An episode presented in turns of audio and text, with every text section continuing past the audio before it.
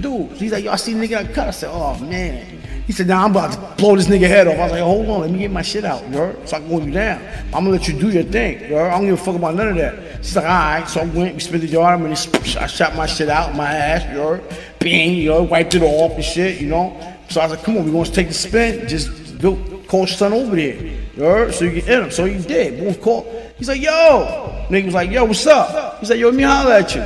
You heard? Bad, I just hit him. Bing, fuck out of here. I hit him. Bing, fuck out of here. Boom. Start chasing these niggas around. Y'all fuck out of here. Ah, drew him from the mouth, you heard? Showing my fangs and shit, you heard?